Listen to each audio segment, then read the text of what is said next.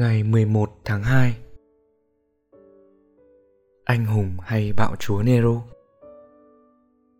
Linh hồn của chúng ta đôi khi là một vị vua và có đôi khi là một bạo chúa. Một vị vua bằng cách tham dự vào những gì là danh dự, bảo vệ sức khỏe tốt của cơ thể trong sự chăm sóc của chính nó và không cho nó một căn cứ hay mệnh lệnh ô uế nào. Nhưng một linh hồn không được kiểm soát, chứa đầy ham muốn, mê muội quá mức đã biến từ một vị vua thành thứ đáng sợ nhất và đáng kinh tởm nhất, một kẻ bạo chúa. Từ Seneca, cuốn Moral Letters Có ý kiến cho rằng quyền lực tuyệt đối là đồi bại.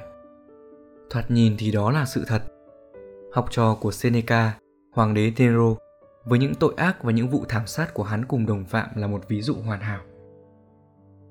Một hoàng đế khác, Domitian, đã tự ý trục xuất tất cả các nhà triết học khỏi Rome, ví dụ như Epictetus bị buộc phải chạy trốn như một điều tất yếu. Rất nhiều trong số các hoàng đế La Mã thời đó là những tên bạo chúa. Tuy nhiên, không nhiều năm sau, Epictetus đã trở thành bạn thân của một hoàng đế khác, Hadrian, người sẽ giúp Marcus Aurelius lên ngôi, một trong những minh chứng chân thực nhất của một vị vua triết học khôn ngoan. Vì vậy, chưa thể rõ ràng rằng quyền lực luôn đi kèm với đồi bại.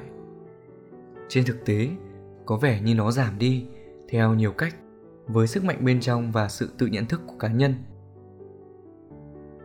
Trên thực tế, có vẻ như nó giảm đi theo nhiều cách với sức mạnh bên trong và sự tự nhận thức của cá nhân, những gì họ coi trọng, những niềm khao khát họ đang kiềm chế. Liệu sự hiểu biết của họ về sự công bằng và công lý có thể chống lại những cám dỗ của sự giàu có vô hạn và sự sùng bái.